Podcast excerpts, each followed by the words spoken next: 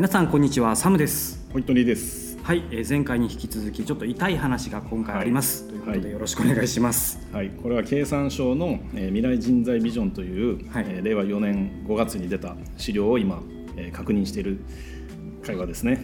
はい。えーっとですね、今日本はですね、企業は人に投資せず、個人も学ばない時代になってます。お。学ばない時代というか、まあもともとそうなのかもしれないけど、うんと日本の、えーこう投資の割合というのかな。えー、と人材投資の国際比較、えー GDP 比というのがあります。はいまあ、えっとちょっと内容はよくなんだろうな解釈難しいんですけど割合だけで見てほしいんですけど日本が、えっと、2010年から2014年はいに企業が人材投資した割合は0.1%です。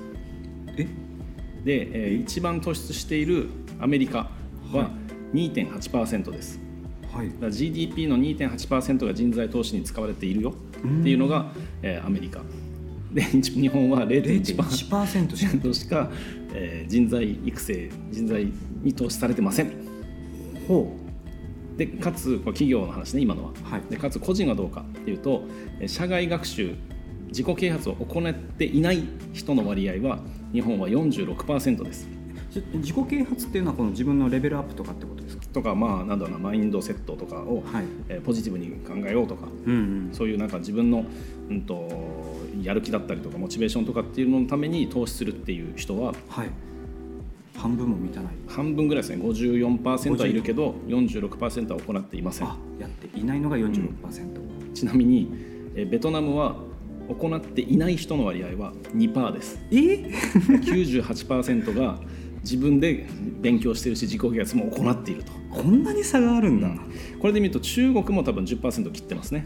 タイも10%切ってます。えーすごい。これどうなんですか？もうかもうもうそもそもなんかポジティブなのかなとか人種の差みたいなのすら感じるんですけど。でも日本勉強が下手なんじゃない？えーこれも何かその今までの教育制度をこう教わるもんだろうみたいな。まあ、それもあるかもしれない。慣れちゃって。ね、うん、でも、まあ、なんだろうな。アジアの人たちが比較的勉強するのは、ハングリー精神とか、うん。やっぱなんか、うんと満たされていないっていう気持ちがあって日本はもしかしたら満たされてしまったからはい。あこれだけのんびりできるのかも。という点で言うと日本の社会保険とか社会保障っていうのは充実してるとも言えるかもしれないね、ー、うん、まあ、とはいえこんなに勉強してないの？っていう感じですね、驚きですね意外と、サムさんは勉強してますか？えー そう言われると不安っすね。うんいやしてないに入るかもしれないですね。でもこの間ねあの資格取ったりとかあ挑戦しているのでしてる方じゃないですか？あ確かに。ちょっとこれ、もうまた新しいのも予定してうんうんるので、うん。そうそういうそういうそういう活動をしていない人がはい。半分です、あなるほどです。そうで ベトナムは98%がそういう勉強してるのでやばいよね。やっぱり抜かれるっしょって感じだね。ゆえに日本の人材の競争力っていうのも低下してます。今中国に抜かれてます。ああ当たり前ですね。当まあまあ然です、ね当然ですね、うん。はい。で海外に留学する日本人の数も減ってます。はい。うん。えー2004年に8万人ぐらいだったのが2017年では5万8000人になってますね。中国はどんどん増えて92万人が留学してます。すごいな。アメリカも34万人が留学してますね。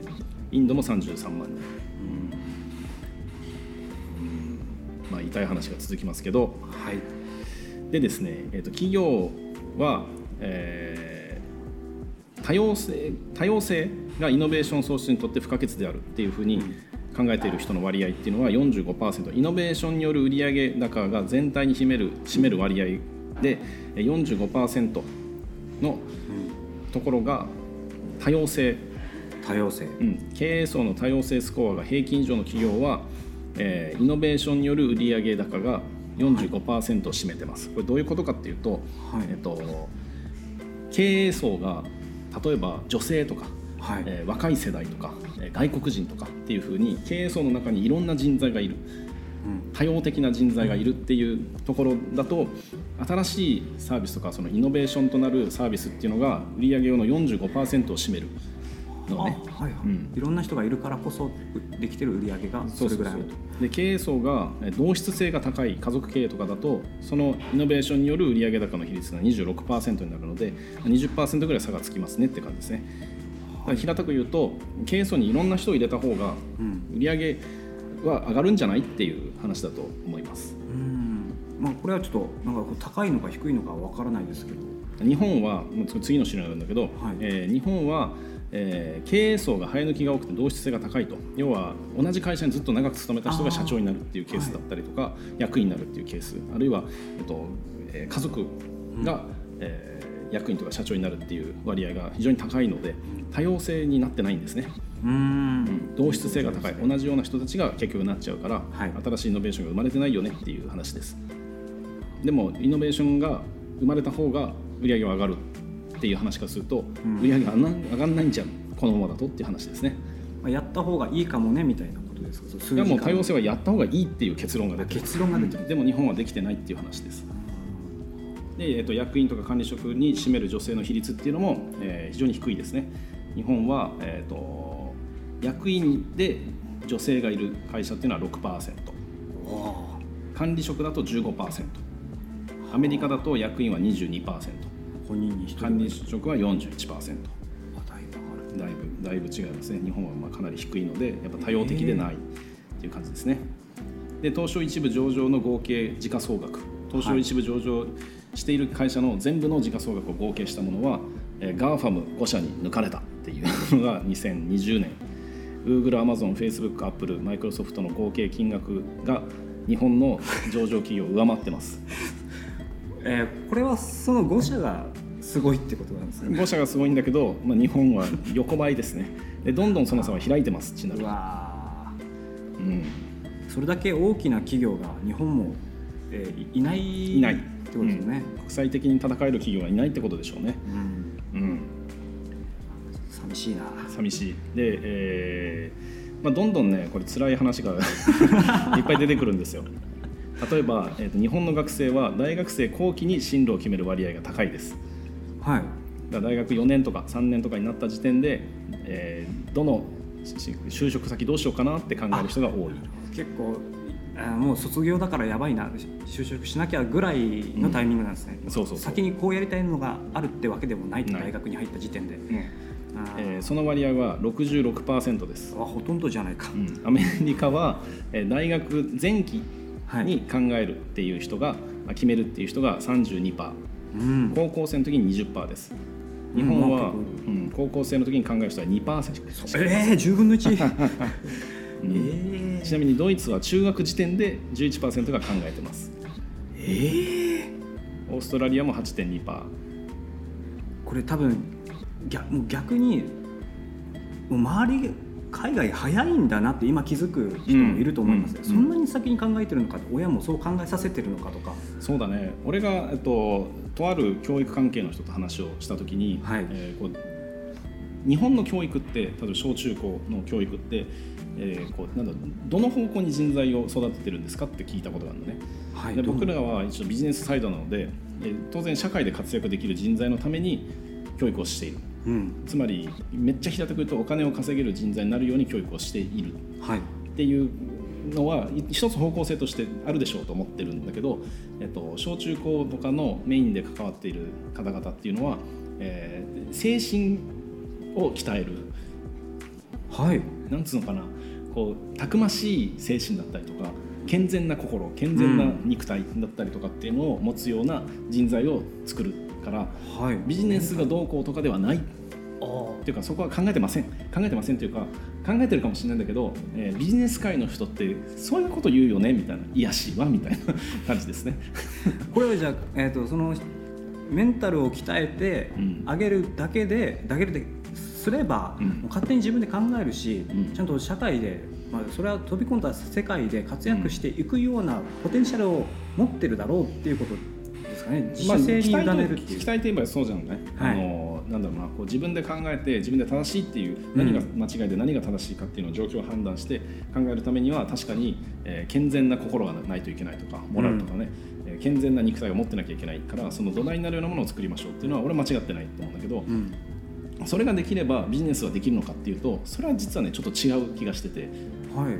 えーそれって結構酷なんだよなで今までは年功序列とか、うん。えーとあったので働いていればどんどん年ごとに上がっていくっていう社会制度だったんだけど今は、うんと、こういうアイデアどうですか？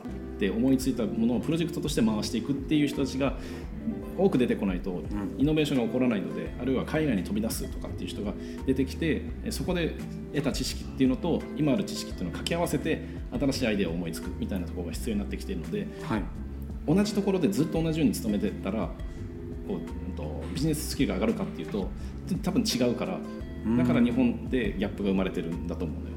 はい。だから、えっと、他のこの資料を見るとアメリカとかは金融の話をね中学とか高校でもするってよく聞くのでなんかそういうこうお金にまつわるところっていうのを日本は結構避けすぎてる教育業界が。だからうん発想できないよねそうですね、うん。ちょっとなんちょっと驚きすらありますもんね、うん。そんな早くからお金のことを教えるんだとか、例えば IT あのなんだろう絵本とかでさ、はい。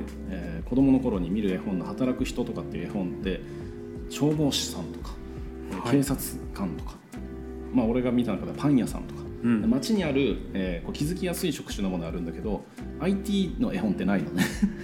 ないですね、うん。見たことないですね。デジタルマーケティングで働いている人の、えー働いてる様子を描いた絵本ってないじゃん。ないです。ということは子供の頃に IT 業者になろうって思わないよね。かっこいいとかわかんない。分かんないからね、うん。だけど日本は IT 技術者が不足するんだよ。だか。らそうちょっと矛盾、少なくなるのに分かってるんだったらやっと出してもいいんじゃないかってそうだから大学後期になって初めて、えーどうしようってうん。そこで慌ててあの情報を探してなんとなくそこに行くから覚悟が、えー足りない情熱が足りないという状態になってしまうんだろうね。うん。どうですか？これいや色かなり大きくちょっと変えていかないと、うん。もうどんどんどんどん差をつけられる一方で、うんもうひ貧困になっていくのはさそうだな。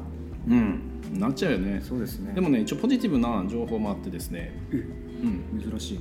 えっと、日本の、えー15歳のはい。数学的、科学的リテラシーっていうのは数学的リテラシーは世界一です。ナンバーワンなんですか？ナンバーワンです。数学頭いいです。え？だから日本の数学できる人たちっていうのは結構アメリカとか行って難関大学とかの,、はい。あの問題とかも解けるらしいよ、えー、すごい。そんなに頭いいんだ、昨日かな？モーリー・ロバートソンっていうはい。なんかあのコメンテーターみたいなことをやってる人がツイッターで言ってました。ツイッターで？ツイッターで言ってました。おコ コメディアンの方が？こいやコメディじゃなんかスタンダップみたいな。いやいやあのなんだろう。え偉い人人だよ多分。詳しくないんですけど。で科学的リテラシーも、はい。えー、と2位です。えー、で1位との差は1ポイントだけです。えーエストニアが3 530点、うん。日本は、ね、529点です。で3位は522点だからえ7ポイント差をつけて2位なので、かなり高いですね。強い分野もありはするんですねそうだね、まあ、だけどその数学とか科学とかの、えーを使う職業に就きたいって考える子はやっぱり少ない、あうん、そういう職業があんまりこう伝わってないんだろうな。そこのミスマッチが大きいんでしょうね。あ日本とあ国としてもやっぱりこういう職業あるとさっきの絵本みたいうんうんうんに示してあげるべきではあるかもしれないですね、そうだから俺は昨日あのある小学校に行って社会人講話っていうのをやってきたんだけど、はい。IT ってこんな仕事するんだよみたいな話を沖縄では結構やらせてもらっていて、ん。まあ、そういう啓蒙活動とかははい必要なんでしょうねいっぱいね。うん。でえっとまあもろもろあって、まあ、これから、えっと、日本ってもうやばいからこういうふうにしようぜって、えー一応提言しています。はい。まあ抽象的なんだけど具体策1、えー人的資本経営に取り組む企業を一堂に集めだから人材に投資していてえー人的資本を大切にしている会社って一度に集め集めてえー互いに高め合いながら変化を加速させる場を創設すべきである。要は情報交換して勉強会しましょうっていう話ですね。うん。でインターンシップ適正化を図る一方で学生の職職業就業感を早期にえー養い、えー目的意識を持った学業の習得、えー優位な若者の能力発揮にえー資するようインターンシップを積極的に活用する仕組みに変えるなど、新卒一括採用だけではなく通年採用も並列される社会へ変革すべきである。要はあのこれちょっと飛ばしたけど新卒一括採用って問題だよねっていうくだりがあって、はい。でそれをやめるためにインターンシップもガンガンやって、もう通年で採用しようぜっていう社会変換にしましょうっていうふうにしてるんだけどこれは難しいだろうね。そんなに難しいんですか？あの新卒一括採用で儲かってる会社もあると思うので、なかなかこれを手放せないっていうところが多いでしょうね、まあ、そういう具体策が、まあ、いくつもあります。一応。掲げられています、問題に対してのうん。行動が上がってはいるんですね、うん、でここのなんか委員会のところに DNA の難波さんっていう社長の人あがいたりとか、そうそう、はい。えーいいるので、まあ、他にもいろいろあのトヨタの人事の方とか、うん。東大の教授とか、まあ、ここは多様的かもね。女性もいるし、えーはい。教育業界の人たちもいるし、えーシンクタンクっぽいところの人たちもいるので企業の人たちも結構入ってるので、あの文科省の人もオブザーバーでいますねそういう人たちがまとめたよっていう意味では、はい。結構面白い資料じゃないかなと思います。うーん。ちょっとすごいですね。もうそういう大きな問題に対して、えー企業も気づいてて、ん。大きいところも、うん。で動こうとは思ってるんですけど、うん。もうそれもちゃんと僕らもそれ意識して働いてる側も、うん。えーこういうふうにちょっと危機感を持っていかないと、えー、ダメであるという感じですね。でもね意識しないでしょえーまあちょっと直目目の前の問題をすぐ見ちゃうんですからね。もう忘れちゃう可能性はあるんですけど、うん、まあ、まず自分のことですからね。今の働き方え今今までの働き方を延長してやってる今の働き方だともうオワコンになっちゃうのではい。もう変わんなきゃいけねえよって言ってますでそれをじゃあどうやって変えるのっていうと具体策みたいなんだけどさっきみたいにもうでっかい社会構造を変えましょうっていうのになるので個人はどうすべきみたいなことは提言されていないので、はい。それは僕らで考える必要があるしえそれが今例えばやってるサムさん5000円稼ごうっていう話かもしれないですね。うん、かなりち小さいかもしれないですけどこういうふうな発想とかも必要というか、まあ、変えていく、どんどんやっていくべきだ,、うんだよねっていううん。提言なんですね。そう。5000円を稼ごうって言って始めたけどその一通り事業を立ち上げてはい。成功するプロセスは一通り見てると思うのよ。経験してると思うんですよ。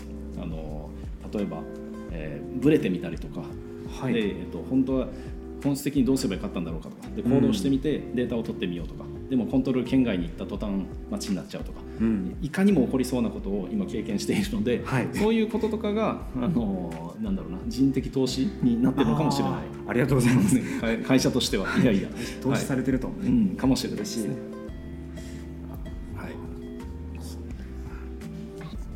ちょっと今これお聞きしてる方も、うんあなたの状況は今どうですかと そうですねいうちょっと問いかけもちょっと含まれてるかもしれないのでうんした方がいいかもしれませんね。はい、ちょっと見よ見直してみてもいいんじゃないでしょうかというはいお話でした。はい、すごい面白かったですね。今日はこんなと今回はこんなとこじゃないですかね。ですかねこういう話も入れてった方がいいのかもね。うん、ちょっとピリッとするうん刺激になりますね。うん、なんか見聞きしたらまた報告します。よろしくお願いします。はいということで今回はここれで、はい、はい、えーお相手はサムでした。ホイットニーでした。